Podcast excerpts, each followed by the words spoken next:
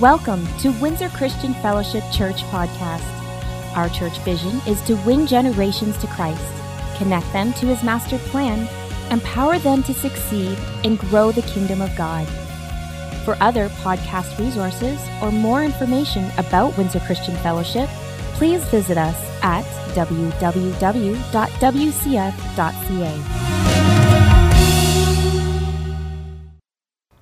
So, we have been working through emotions. How many figured out that you have some emotions? How many of your emotions you're like, I want to put them back? So, I wanted to go through, you know, Jesus, when he was here, he, was, he experienced all the emotions that we do, but he didn't stay there and he didn't go to sin. It says he was without sin. So, you know, you look at Matthew chapter 27, 46, and it's talking, you know, he's up on the cross, and it says, About three o'clock, Jesus called out with a loud voice, Eli, Eli, Lama Sabachthani which means, My God, my God, why have you abandoned me? I think in that moment, Jesus had experienced a little bit of loneliness or separation. I mean, think about it. He and the Father were one in essence, the Trinity, right? They were one. And for the first time in all of his life, as the sin of the world and the judgment of the world was poured out on Christ for us, he was separated from the Father. He experienced a little bit of loneliness in that moment, I think. And in Hebrews chapter 4, loneliness is, is our topic for today. This high priest of ours understands our weaknesses, for he faced all the same testings we do, yet he did not sin.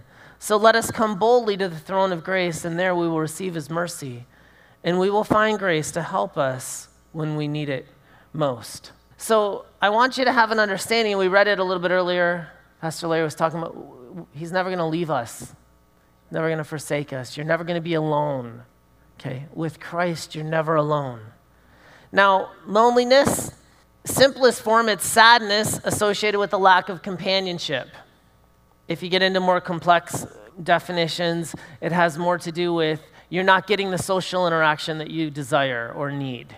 So the interaction that you have is less than the interaction that you require. They're, they're talking about loneliness that way. But really, there's two parts that I want to kind of highlight for today's conversation. Can everyone say two parts? So, the first part that we want to talk about is that lack of feeling connected to others. Sometimes you, you lack that connection with other people. And the second part of loneliness is this isolation where we feel isolated. And you know, people can even feel isolated in the midst of a group or in the midst of a crowd. Now, I just want to clarify Solitude is not isolation because solitude is something that we do on purpose. I mean, some of you like to be alone because in those moments, that's where we, we meditate, we refresh, we recharge, right? So, solitude is not isolation, it's something that we do by design for rest or for meditation, okay? I'm not talking about solitude. Now, some of you may have gone through maybe a divorce or the breakup of a relationship, or maybe you've lost a loved one. Death is the common lot of all men. We're all going to die one day. We're all going to experience some death. And I don't want to get too much into grief this morning. Maybe we'll talk about that another time. But often, when that happens, there's such a tearing or such a separation that we feel very lonely because that relationship that was so important to us is no longer present. I want you to understand something foundationally that loneliness, depending on the study that you read, it can increase your chance of an early death by anywhere from 14 to 26 percent. In fact, it has more of an effect on people than even things like heart disease. In Genesis chapter 2, I want to show you something in, in the Word of God this morning. I'm going to start in verse 18. I'll read through maybe to 24. The Lord God said, It's not good for man to be alone. And all the men said, Amen. I will make a helper who's just right for him. So the Lord God formed from the ground all the wild animals and all the birds of the sky and he brought them to the man to see what he would call them. And the man chose a name for each one. And he gave names to all the livestock, all the birds of the sky, and all the wild animals, but still there was no helper just right for him. So the animals and the birds weren't going to be good companions for man. So the Lord God the, caused the man to fall into a deep sleep while the man slept. The Lord God took out one of the man's ribs and closed out the opening. Then the Lord God made a woman from the rib, and he brought her to man. At last the man exclaimed, This is bone of my bone and flesh from my flesh. She will be called woman, for she was taken from a man. And this explains why a man leaves his father and mother is joined to his wife. The two are united into one. In the very beginning, when we were made in the image of God, we were made for relationship. You were created for relationship. You were not created to be isolated and alone, you were created to be in relationship. First and foremost, our relationship with Christ. I'll try to get to that as we go through the message, but also in relationship with each other. And the ultimate reflection of that is when a man and a woman come together in the marriage covenant and they become complete as one unit that represents our relationship with Christ. Which is why I think that the culture is attacking the marriage covenant so heavily because it's attacking the image of God and his people. If you go to 1 Corinthians 12, I'm not going to read the whole chapter, but it talks about being parts of the body of Christ. And all of us together are what? The body of Christ. And each of you is a necessary part. That means that you were created for community. Can everyone say community? See, God put you here on earth to be a member of community. You were designed to be a part of a group of people that have that common expression of faith here, at least at Windsor Christian Fellowship. God put you here on earth to be in relationship, He put you here to be a part of community. So the whole isolation is not something that you were designed for, which is probably why people don't do so good when they get isolated. In Acts 2:42, all the believers devoted themselves to the apostles' teaching and to that next word is what? Fellowship. Fellowship sounds like community. Have you ever had a fellowship with no one? what are you doing? Oh, I'm having some fellowship with who? Myself. That's not fellowship. Sounds more like a pity party and to sharing in meals. How do you share meals with no one else? And you got to know me, I don't like to share my food. Once it's on my plate, it's mine. Don't touch it.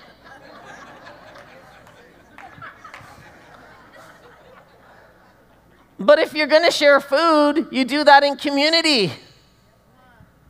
So I like solitude while I eat. but it says, including the Lord's Supper and a prayer. You were made for community. And in the culture today, it seems like there's this false view of Christianity. Because what they want you to believe is that being a part of community simply means attending church once a week, or once every other week, or once every third week, or once a month, or on Christmas and Easter. But I think they're missing the whole point. Because biblically, I see where they did life together. And you don't do life together once a year. You do life together day in, day out, day by day. We do life together. And one of the things you see Pastor Brian and Sherry are talking about with these connection opportunities is we want you to know that there's lots of community here for you to be able to connect to if you so desire to do so. There's lots of community here. If you want to be a part of community, you can be a part of community but it means more than just maybe showing up, walking in five minutes late, and leaving 10 minutes early. That's not really being a part of community because there's no interaction, there's no relationship. And while I'm super glad that you came, I want to challenge you to take a step of faith to maybe show up a few minutes early and start talking to some people. Or hang out for a few minutes afterwards and start talking to some people. Maybe even people that you don't know or haven't met. How many say that's outside my comfort zone? it may be, but that's okay. Step out of your shell. We were made for community, we were made for relationship. It's a great way to stretch yourself in your faith. Start talking to random people. Ask my wife, she leaves me anywhere for five minutes and I come up with five friends. She'll be shopping in a store and I'll just, I'm going to go sit on the bench and she'll come out and say, Who's that? I don't know. I just started talking to him. Lady named Irene Verens. She said the most effective way to reduce loneliness is to make people feel more connected to their community. Mother Teresa said this The greatest disease in the West today is not TB or leprosy, it's being unwanted, unloved, and uncared for. We can cure physical disease with medicine, but the only cure for loneliness, despair, and hopelessness is love. There are many in the world who are dying for a piece of bread, but there are many more dying for a little love. The poverty in the West is a different kind of poverty. It's not only a poverty of loneliness, but of spirituality. There's a hunger for love as there's a hunger for God. She actually nailed it. Because there's a lot of people in the culture that are very lonely. In fact, they say up to 40% of people experience loneliness, some more than others. It's about 20% that experience on a regular basis. Do I need to have 20% of you stand up again? Uh, let's do it. Can I have two people per row stand up? In every row, have two people stand up.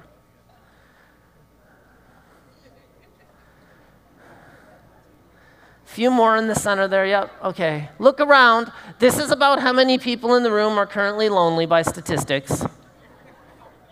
Not the one standing necessarily.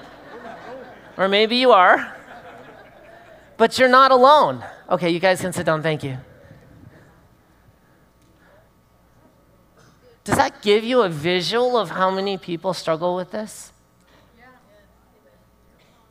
And in our lifetime, about 40% of the people in the room will feel lonely. You know, they developed this from Augustine.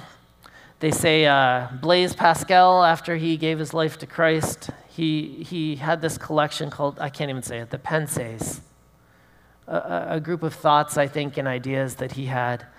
But he, he made this statement What is it then that the desire and this inability proclaim to us? But there, there was once man a true happiness of which there now remained to him only the mark and empty trace, which he in vain tries to fill from all his surroundings. Seeking from things absent the help he does not obtain in things present, but these are all inadequate because the infinite abyss can only be filled by an infinite, immutable object, that is to say, only by God Himself.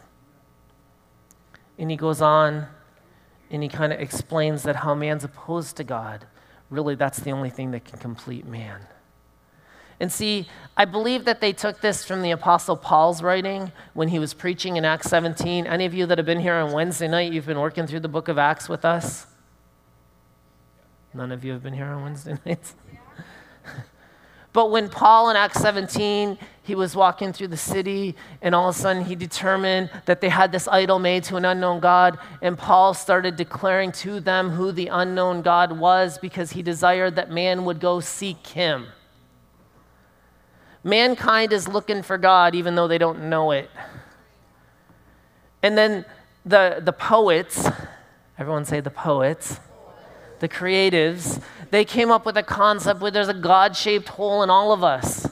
They get that, I think, from Paul's writings, or maybe from Augustine, or maybe from Pascal. But as we develop that, essentially, there's a need in your life for God, and without Him, you will always remain empty. Because no person, or no thing, or no amount of money, or goods, or product, or food will ever replace the relationship you have with your Creator. So we have this concept that we need the Creator. That leads me to this How do we walk out of loneliness?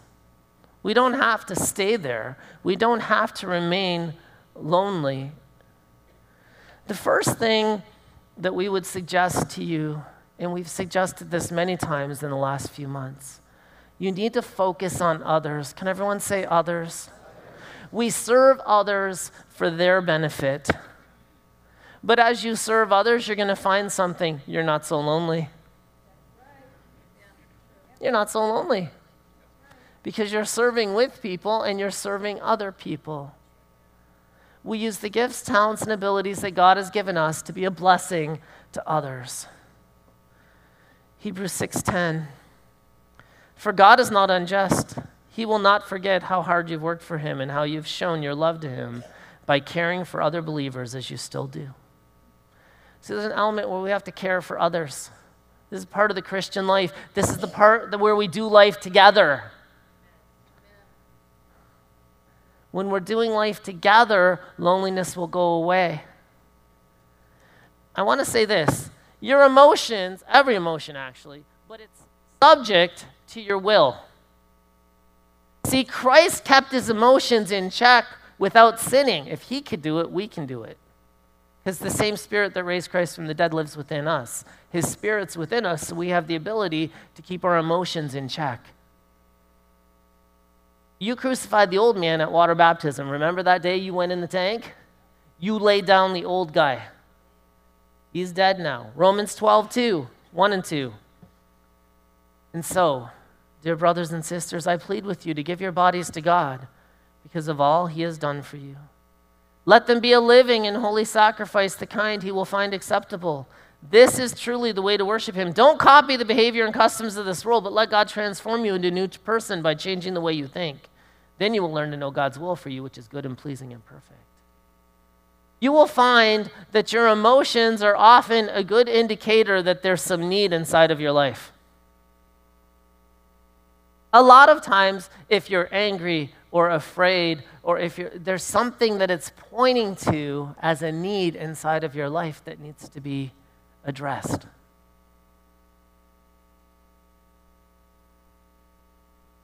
Watchman Nee, he talks about emotions surrendered to the cross became indicators of the divine life. What a fantastic author that guy is, Watchman Nee. If you can get any of his books, I highly recommend it. He had some really under, good understanding of spiritual authority, he had some good understanding of mankind. But realistically, if we can take our emotions and surrender them to Christ, it's a good reflection to the world that we're living this Christian life that He's called us to live. Because really, what differentiates us from the world system that we live in?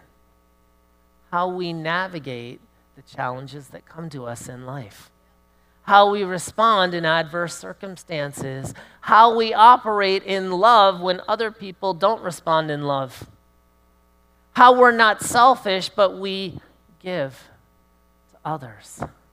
Aren't these all attributes of the Christian life? Or do we just attend here on Sunday morning to hear nice little messages and see fantastic dances? Because, see, the Word of God has to go into our heart and transform us from the inside out. And as it changes us, something, something happens where we start living differently than everyone else does. Here's one walking out of loneliness. Volunteer. Church has many opportunities to volunteer and serve others. But you know what? You can even go outside of the church. In the community, there's many opportunities to volunteer and serve others. Use the gifts God has given you, be a blessing to others. Do you know how many lonely people are out there that could use a visit? I mean, be honest. How many of you have actually spoken to your neighbor in the last week? I don't want to know.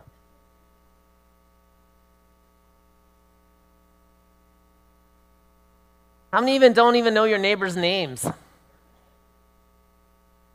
I almost know everyone on my whole street already.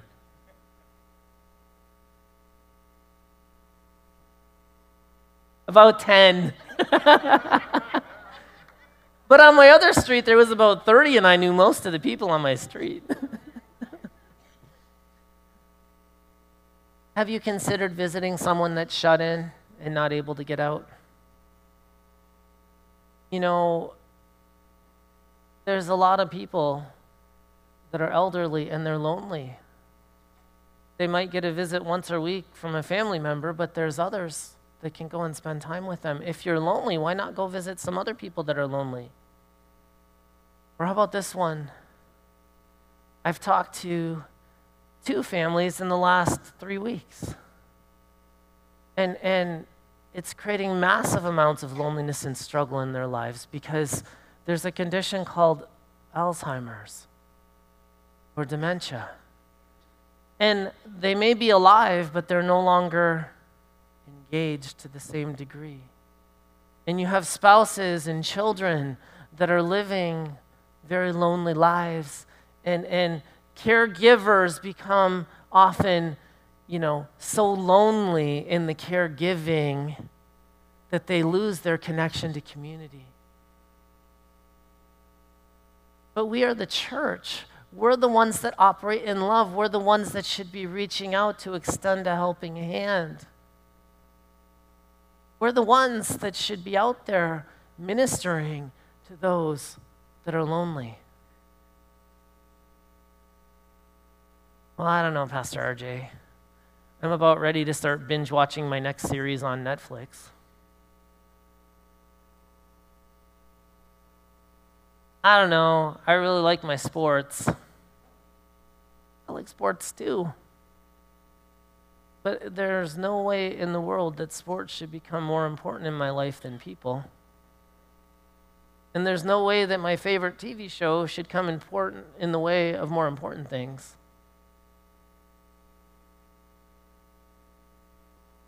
We have many community events here for you to connect to. Join a group. We have youth group. We have young adults group. You know, we have mentor groups. We have prayer groups. We have services. We have classes. You know, there's multiple opportunities for community. We have this group called Off Your Rockers. If you're lonely, show up at a group. Okay, if you're 75, I, I, I don't know that youth group is the best place for you to get connected. Or if you're 14, you might want to stay away from off your rockers. However, there's a group for you. And sometimes we just have to step out of ourselves and, and talk to people. Go introduce yourself. Just say hi. Just greet people. And maybe you go introduce yourself to someone and they walk away and say, That's nice. Go introduce yourself to someone else. I'm not the best candidate for that. You want to know why? If I'm talking to Pastor Howie in the hallway and you come up and say hi to me, you might get a nod, but I'm not going to stop my conversation with him to have another conversation. I love you, but I can only talk to one person at a time, and he was in line first. There's hundreds of other people around. Talk to people. Impart, share, encourage, build up. Here's one. You want to have friends? Start blessing people. In other words, if you can be a blessing to someone, you will have more friends than if you're always trying to take from someone. What do you mean? Bless others, buy them lunch, give gifts. Don't be afraid to step out of your shell. Say kind words to people. And see, people can be lonely even in a crowd because they don't ever let down their guard and actually connect with people. They have very shallow conversation because they're afraid others might not like them or might reject them if they are who they think they're, they are. Are you afraid to be you in a group? This is good, but many are. You know, I read it once when I was young. I'll never forget. Shyness is a very high form of pride. And a lot of shy people are lonely but they're so afraid of what people think. They're so afraid that others might not like them or that others might reject them if they just are who they are. Can just be us. Isn't that the whole concept, women, that you learned about on the weekend? Where, hey, as you, we become a community, and when we all come together in community, you know what? There's a place for everyone. But again, if you're always taking or if you're always negative, if you're always the downer, people aren't going to be attracted to that. So let's change our perspective. Let's change our approach. Let's spin it positive. Let's say some nice things. If you don't got nothing nice to say, don't say nothing. but go find something to say that's nice. It's easy. Love your shoes. Sure. Pretty straightforward, pretty easy. Hey, did you get your haircut? I love your new haircut. You like mine? Listen, if you're really struggling with loneliness and you seem to not be able to shake it by trying some of these things, stepping out of yourself, focusing on others, volunteering, getting connected in a group, go talk to a counselor, get some help. Help. I want you to understand in the body of Christ, if we're doing life together, that means that we do life outside of these four walls. That's why in community, there should be no lack. In the early church, everyone had everything that they needed. Why did they have everything that they needed? Because they were a community. The ones that had more took care of the ones that had less. When they came to the meal, somebody could bring steak and somebody else could bring a can of beans. But at the end of the day, everybody brought what they could and they all shared what they had, and there was always enough. But they did that daily. Everyone say daily? People say, oh, we got to go to the New Testament model of the church. I'm like, you can't even show up every week and you want to talk about being in the New Testament model of the church? Stand with me. When we come to communion or the Lord's Supper, this is a part of the service where we kind of do life together. But you know, you can do this every day, every time you break bread. Every time you come together at a meal, we can partake of the Lord's Supper. Why? Because we remember his death, burial, and resurrection until he comes. There is something that I like to do that's very simple, very practical. Pastor RJ was saying, give people gifts. Give instead of always taking. And, you know, I love how God, He is amazing at how He does things because the only way that we actually get is by giving. Amen? That is, you know, you know if you want to if you want to live, you got to die. Like God does everything the opposite way the world thinks that we do things. So, but there's it doesn't take a lot, it doesn't cost a lot. So I work at the Catholic School Board and I work at Catholic Central High School. And I work with a group of people. There's about 10 of us that teach in our department. And one thing I like to learn about somebody that I see every day or I see often is what's your favorite drink? Do you like coffee? Do you like tea? Do you like iced coffee? Whatever it is that you like, or your favorite treat or guilty pleasure, whatever it is. And every so often, I will just go buy a coffee for somebody, whoever I feel like it, or a tea, or whatever it is their drink was. And it cost me literally like $2 most of the time. Um, sometimes if they want Starbucks, I got to save up a bit, you know, because it costs a little more for Starbucks. But when I walk in the door, most of the time, like the Holy Spirit knows, like put them on my heart that morning that, man, their face lights up, and all I did was spend $2 and got them a coffee or a tea or whatever it was and it made their day. And boy, you got on their good side really quick that morning. You, you know, you could have, you know, offended them, you know, five minutes later, but it didn't matter because you bought me coffee today, tea, whatever it was. And it doesn't take a lot. I know with my daughters, a lot of times on those really, really hot days, because iced coffees are a dollar right now, people at McDonald's. And I frequent Costco every week. I am there. And I've gotten to know some people. And we've been there going there for years. And every once in a while, I'll walk in with like five, six, seven, ten iced coffees. Cost me ten dollars. And you would not believe the faces that light up when I go to the customer service desk. And there it's hot, they're in a warehouse, hard to air condition that whole place. And I'm bringing, I'm walking in with iced coffee. And they are like, oh, thank you much. You're so awesome. You're so kind. I can't believe it. Nobody ever does those things. And I'm like, wow, man, you got to hang around with other people. Like, and all I did was bring them a coffee, an iced coffee, and their face just lit up. And every time I see them now, they, they go out of their way to say, hi, Mary, hi. And We can talk. I've learned so much about some of them. And we've had conversation, all because I just extended to them a drink. That's it. And it opened up a little door. It's just something simple that you can do.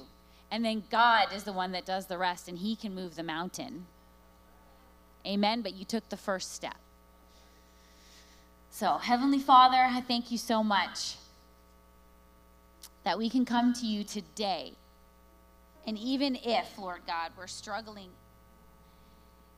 here, if anyone here is struggling with loneliness, Lord, in their heart, in their mind, in their body, Lord God, Lord, I thank you that we truly, truly are never alone. You are always with us, and you are the one that sticks closer to us than anyone else. You never let go. Never. And I thank you, God, that you are reaching out and ministering to those hearts right now. And I thank you, Lord, that for those of us, Lord, who we know you and we have a healthy identity and a concept and an idea, an understanding, a revelation of who you are, and that we have the ability, the capacity to reach out and be friendly, that you would that we would hear your voice, that we would be so sharp and sensitive to your spirit to know and to see it to discern that spirit of loneliness, that heaviness on someone else, and reach out and say hello. To buy that coffee, that drink, to give that hug or that smile, or to acknowledge even someone's presence. That they are not invisible, that they are seen. They're not just another face, they're your beautiful face made in your image that you created. So I thank you, God, for this fellowship, this connection of body of believers. That in the name of Jesus, there isn't one person here that has to feel that lingering loneliness, God. But that as they reach out, as they lift up their eyes, that a hand will be extended to them in friendship, and that together, Lord God, you're, you're building that bond, you're connecting that piece together, Lord Jesus. So today, we receive your body that was broken for us that we might have fellowship with you, that we don't have to be living this life feeling lonely because you are with us. You died, Lord God, so that you could give us fellowship with you eternal fellowship with you, Father. So as we receive the bread, Lord, I thank you for the brokenness of your body that brought wholeness to us.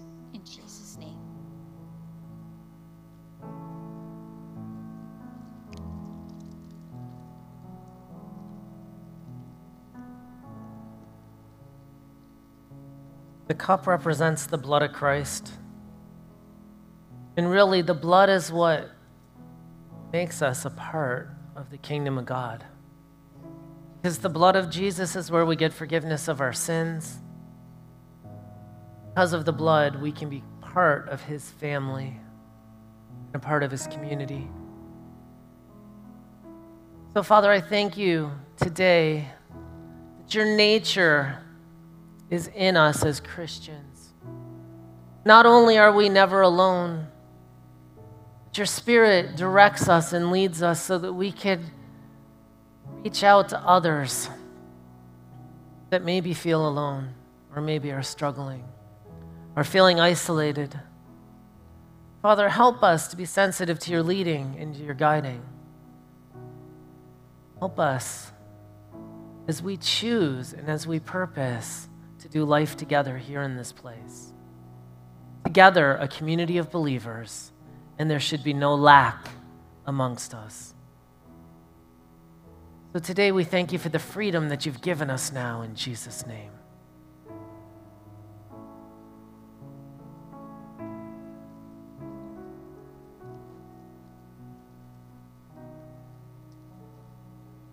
I want to read a verse. In the book of Matthew, chapter 28, Jesus came and told his disciples, I have been given all authority in heaven and on earth. Therefore, go and make disciples of all nations, baptizing them in the name of the Father, the Son, and the Holy Spirit. Teach these new disciples to obey all the commands I've given you, and be sure of this I am with you always, even to the end of the age. God bless you all. We'll look forward to seeing you next week. And make sure you take a minute and just hang out and get to know some people. Amen.